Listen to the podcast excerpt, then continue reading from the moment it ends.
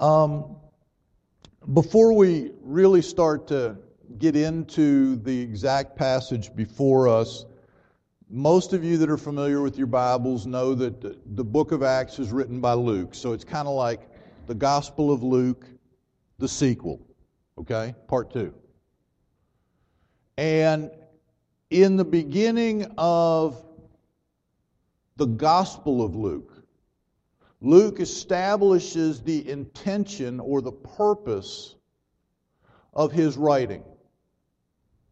And he says, Many have undertaken to draw up an account of the things that have been fulfilled among us, just as they were handed down to us by those who from the first were eyewitnesses and servants of the word. With this in mind, since I myself have carefully investigated everything from the beginning, I too decided to write an orderly account for you, most excellent Theophilus, so that you may know the certainty of the things that you have been taught.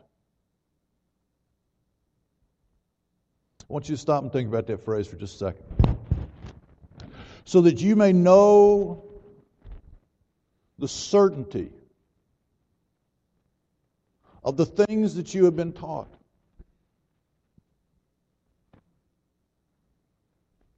It strikes me that in today, in America, we live in an increasingly skeptical culture. The traditions on which we were raised, the things that we believe in, are all in question now.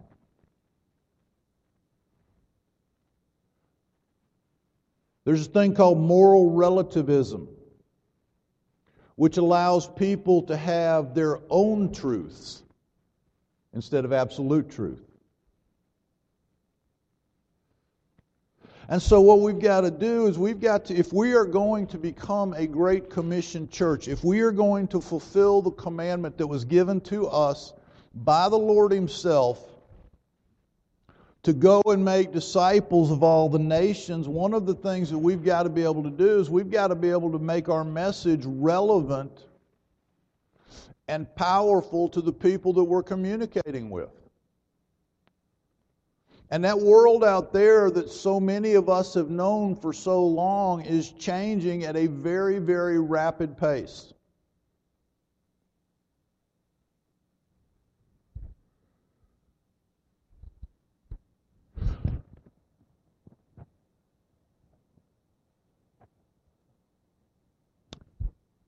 Right now, the latest data suggests that the millennials, the people born in, after the year 2000, the youth of our country, only 46% recognize the divinity of Jesus Christ. Only 68% recognize the historicity of that person.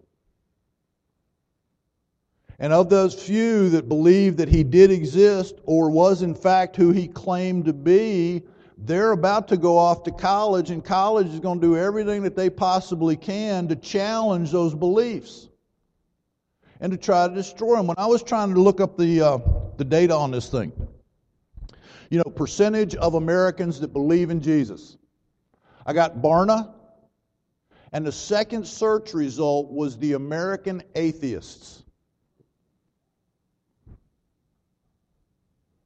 What do people believe about Jesus? American atheists.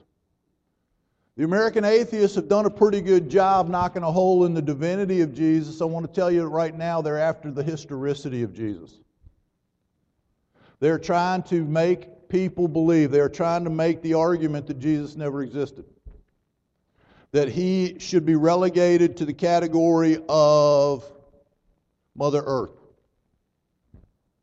figment of our imagination.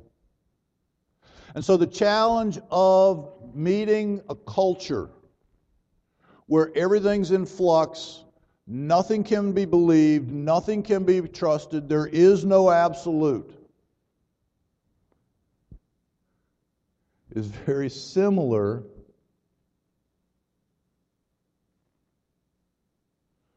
to the world that the first apostles went out to evangelize to.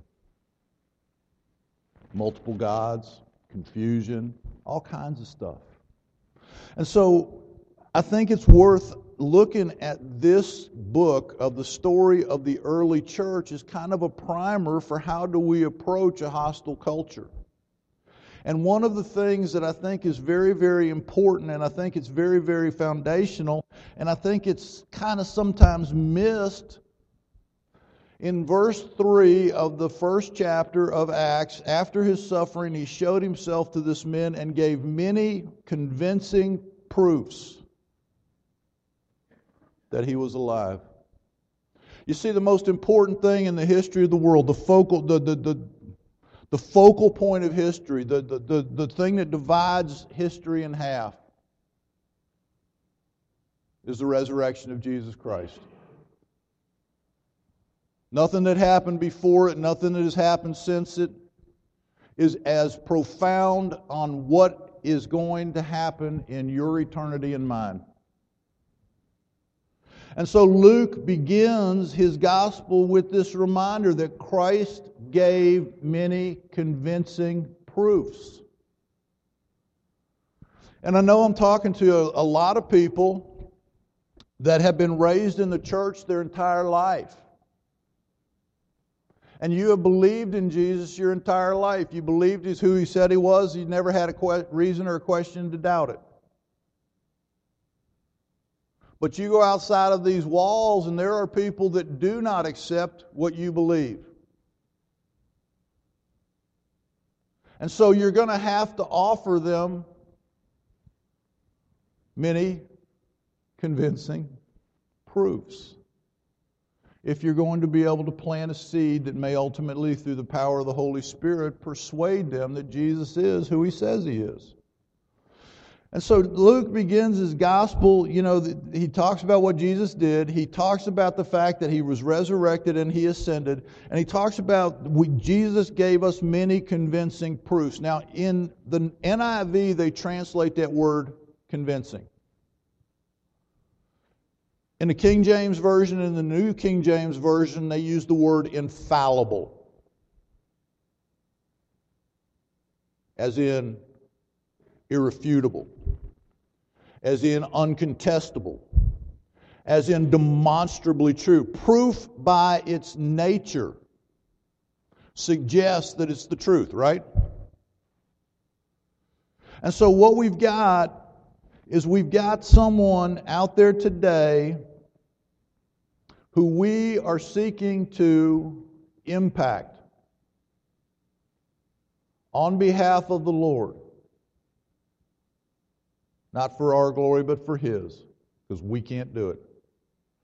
You're going to need proof, and thank God that Jesus gave us proof. As a matter of fact, He gave us many proofs. You see, the importance of the resurrection of Christ cannot be overemphasized. In 1 Corinthians chapter 15, the Apostle Paul tells us that if Christ had not been raised, our preaching is useless, and so is your faith. And I personally have never known anybody that's been resurrected in person. Right? And so when you start talking about something that nobody has ever seen, how do you get them to understand it, much less believe it?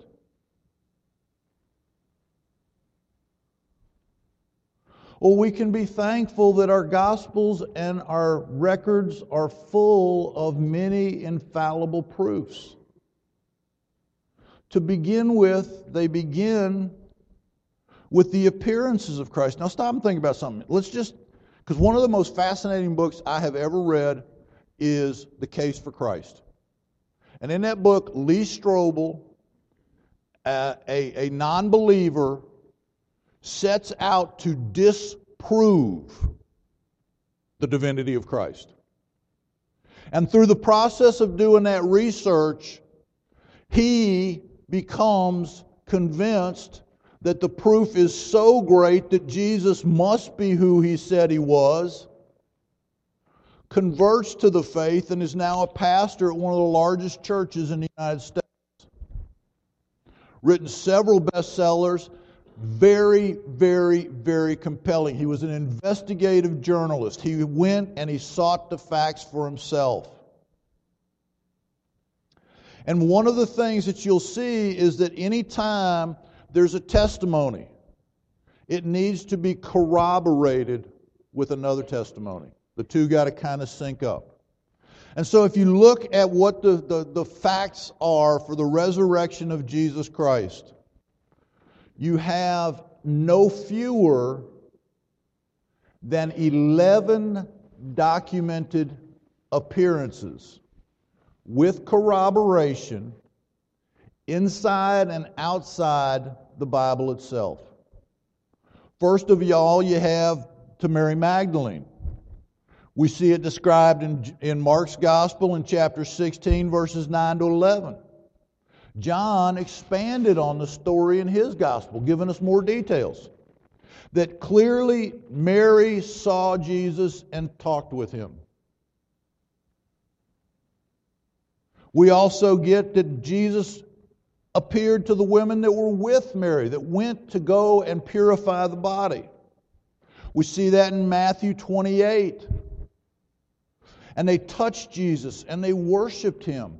The, one of the big things that people are going to tell you is he didn't really reappear, it's just a vision. Well, you can't touch somebody that's just a vision. I saw this in a movie. You put somebody that's just a vision and your hand goes right through them, right?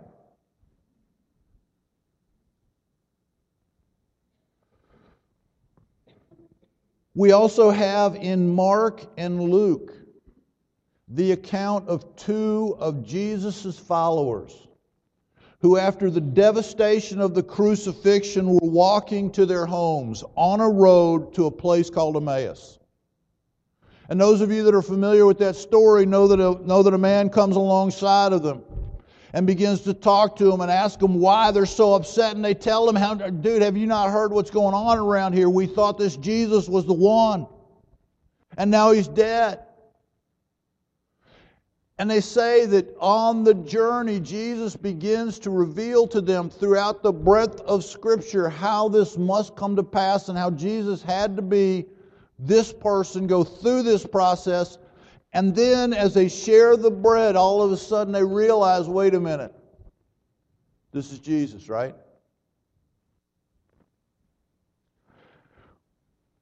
You got Mary Magdalene. You got the women that were with her. You got Cleopas and his buddy on the road to Emmaus. You got Peter alone.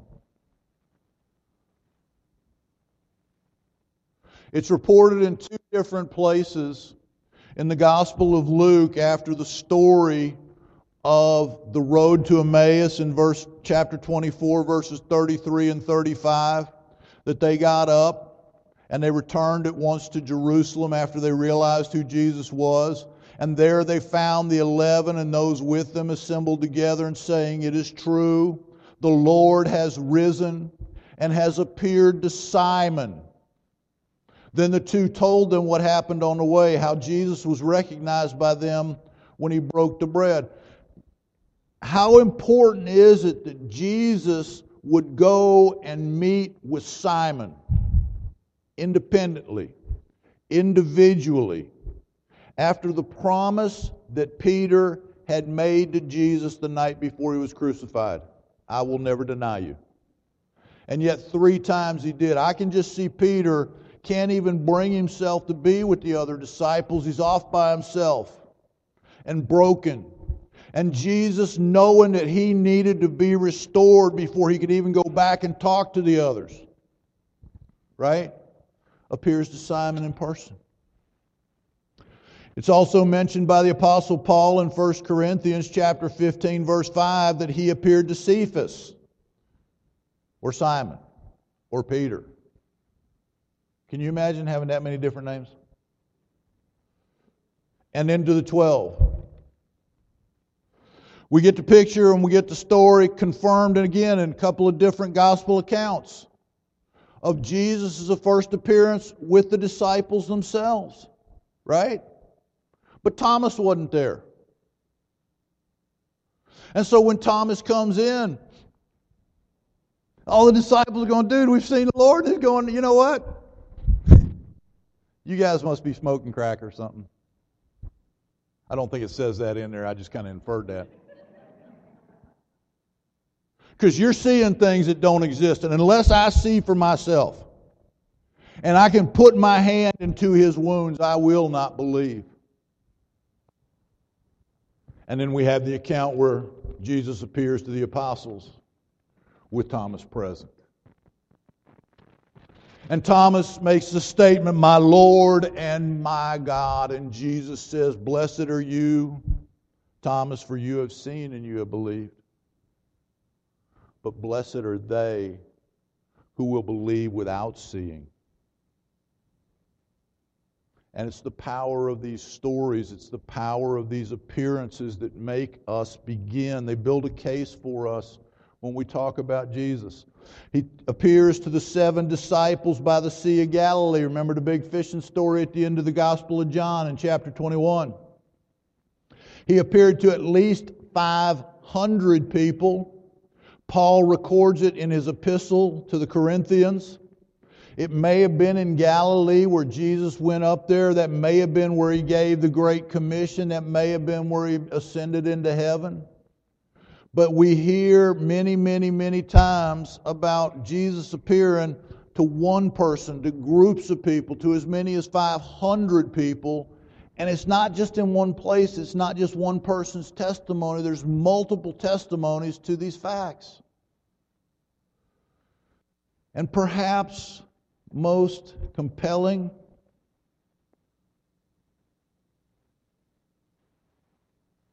to James.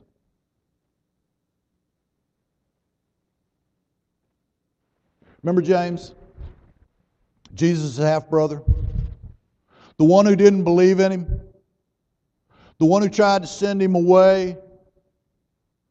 The one who doubted his. Yeah, You know, you grow up with a kid all your life, you're going to find out, you know, all, the, all, all kinds of reasons not to believe everything he says, right? Anybody other than me have a brother?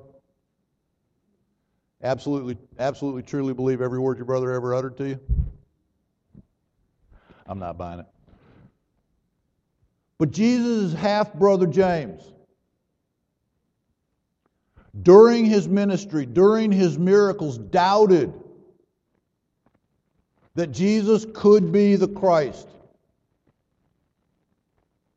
And yet, after Jesus died, he appeared to his brother James and James was converted. We see in 1 Corinthians chapter 15 verse 7 Paul is telling the story, and he says, Then he appeared to James, and then all the apostles.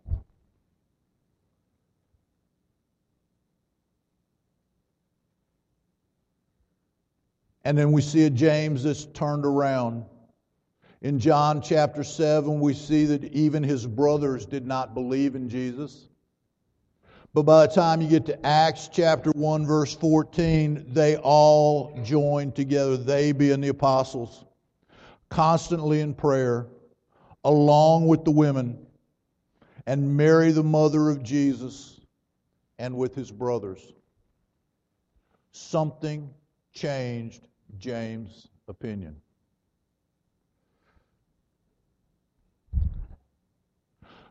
During the resurrection, Jesus appears to the disciples again. And they studied with him for days and days and days as he taught from the scripture. And he gives them a new commission. He says, You are the witnesses of these things. And I'm going to send you to what my Father has promised, but stay in the city until you've been clothed with power from on high.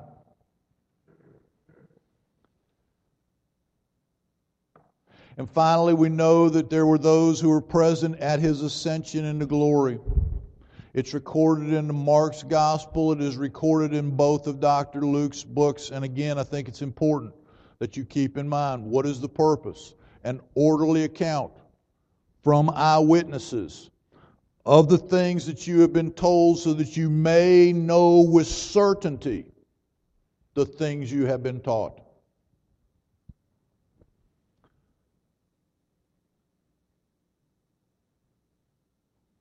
I think it's worth noting that every single one of these accounts were written down during the lives of the witnesses whose testimony was being recorded. Which means that if there was a counter testimony, right? If there was somebody to cross examine, if somebody had a different story, those would have come up. And if the truth wins, if everything that we're reading about all these stories were fabrications, the church would have never gotten out of the first century because the truth would have overwhelmed the fabrications. Yet, try as they may, the people who were against Christ, the Pharisees, the priests, the teachers of the law, the scribes, and the Romans could not keep this message down. When it comes to powerful proofs, persuasive proofs, you have the testimony of the disciples themselves. First of all, you got the nature of their testimony. They're not going back to some esoteric verse that they pulled out of Second Chronicles. They're using empirical data, things that they have experienced, people that they have encountered, observations that they have made in real time. These are real. It's testimony.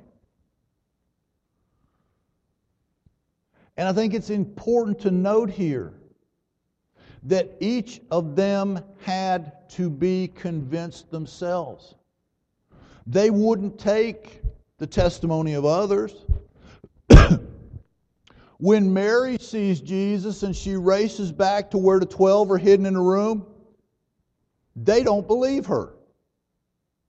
Everybody remember that part? So they send Peter and John. And I love the part in John's gospel where he just points out, oh, by the way, that he got there first. Because he's a little faster than Peter. Got a better 40 time, right? And John gets there first, and they see that the grave's empty. And they see that the head, you know, the headpiece is folded and laid on the, on the table. And they race back to tell the others. And what do the others say? We're not going to believe you either. They would not take the testimony of others, they had to encounter Jesus themselves because what they're talking about is so incredible, so otherworldly, so impossible that they had to see it for themselves to be able to believe it. We talked about Thomas. Thomas comes in, and now there's 11 babbling Hebrew idiots going, We've seen the Lord, we've seen the Lord, we've seen the Lord. And Thomas goes, Up, I haven't. Unless I see for myself, I'm not going to believe. And Jesus shows up. They would not accept the testimony of others. They experienced it for themselves and they recorded it. They saw Jesus, they heard Jesus, they touched Jesus. They ate with Jesus, they drank with Jesus, they studied under him.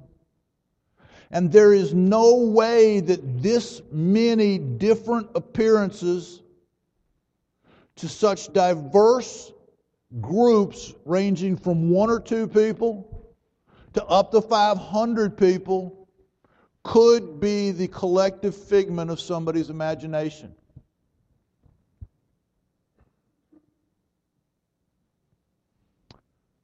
The second thing that we can look at with regard to the nature of the testimony of the, of the apostles is the way their lives were transformed. We know that immediately after the crucifixion that they were devastated, they were broken, they were in hiding, they were fearful. And yet something happened. And within 2 months they are in the temple court praising and proclaiming Jesus right in the very face of the priests who had him killed. That's a radical shift in behavior. They were fearful to fearless.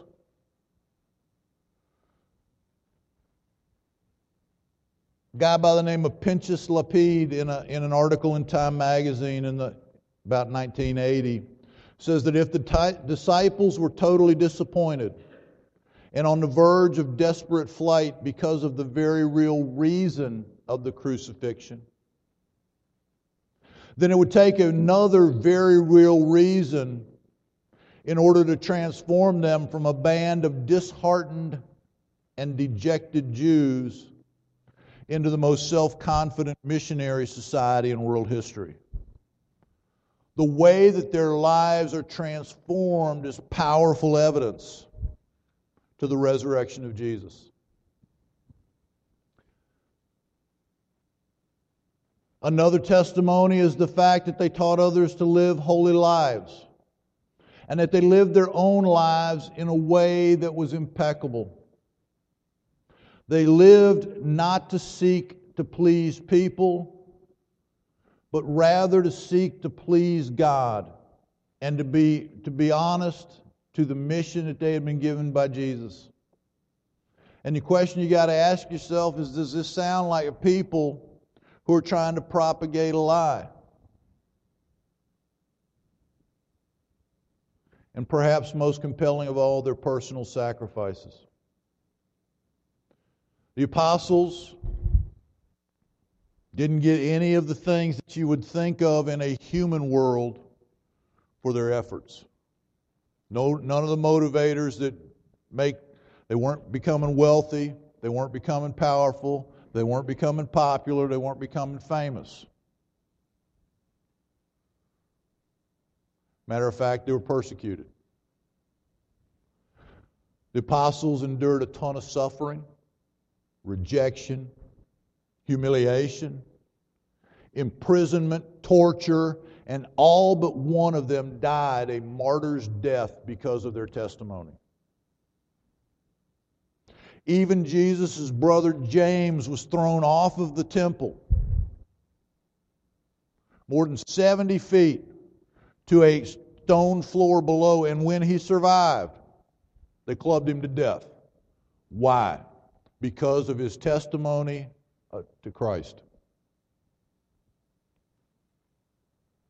So, we come to a conclusion here, I, I just want to. I grew up outside the church. I knew about Jesus, but I didn't believe who he was who all you church folks said he was. I was kind of like the culture that's out there now. He may have been real. I'd be willing to grant you that. Matter of fact, it's a good starting place. 80% of all Americans, by the way, that's the lowest number in our lifetime, 80% of all Americans will agree with the historicity of the person of Jesus Christ. I would agree that, that he's probably a real person. And I would have agreed that he was either probably a fine moral person or a great teacher or a really good man. But I couldn't get all the way to Savior, God, the Christ.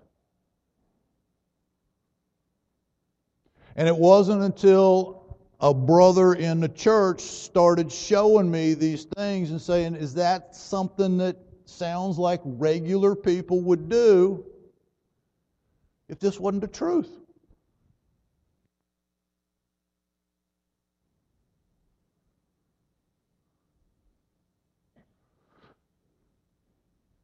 Jesus gave his disciples multiple reasons to believe, multiple proofs.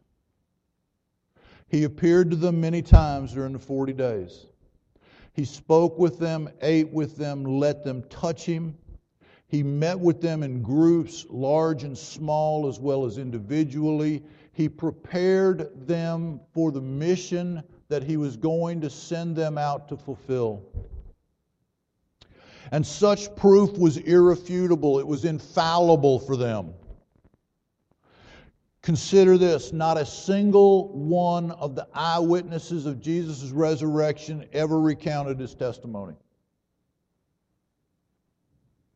despite the pressure to do so pressure unto the penalty of death.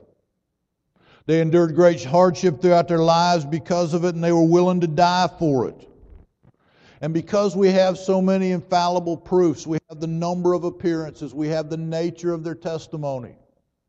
We have the transformation that took place in their lives and possibly the transformation that took place in our lives.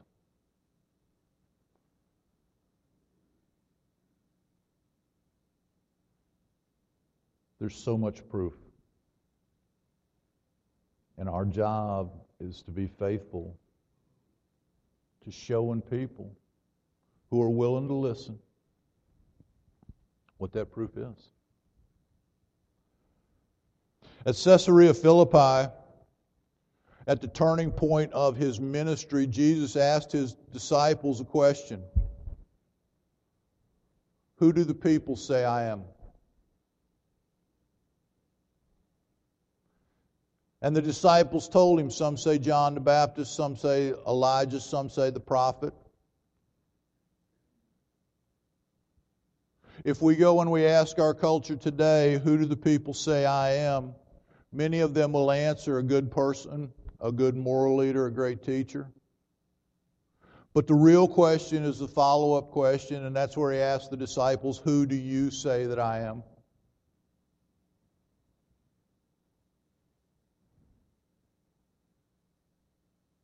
And upon that question hangs the eternity of everybody ever born on this planet.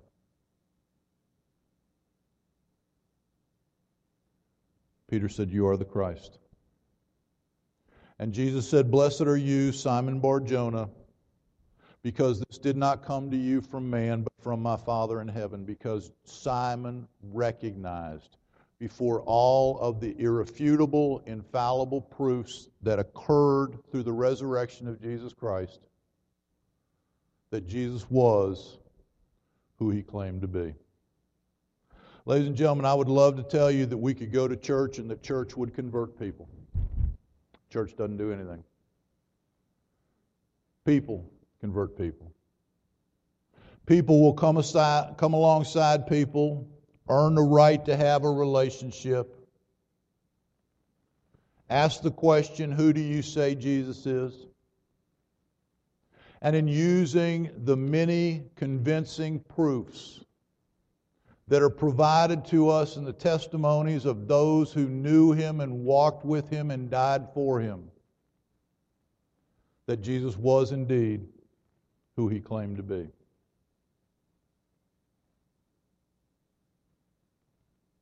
Let's pray.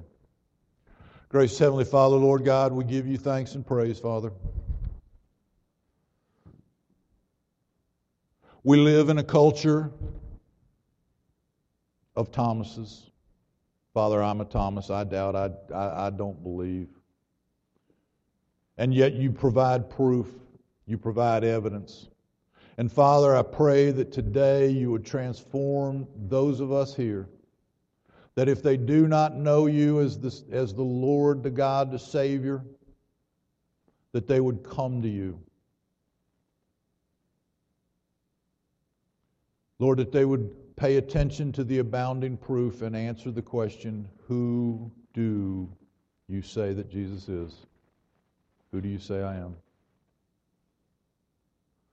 Father, we thank you for your word. We thank you for your spirit.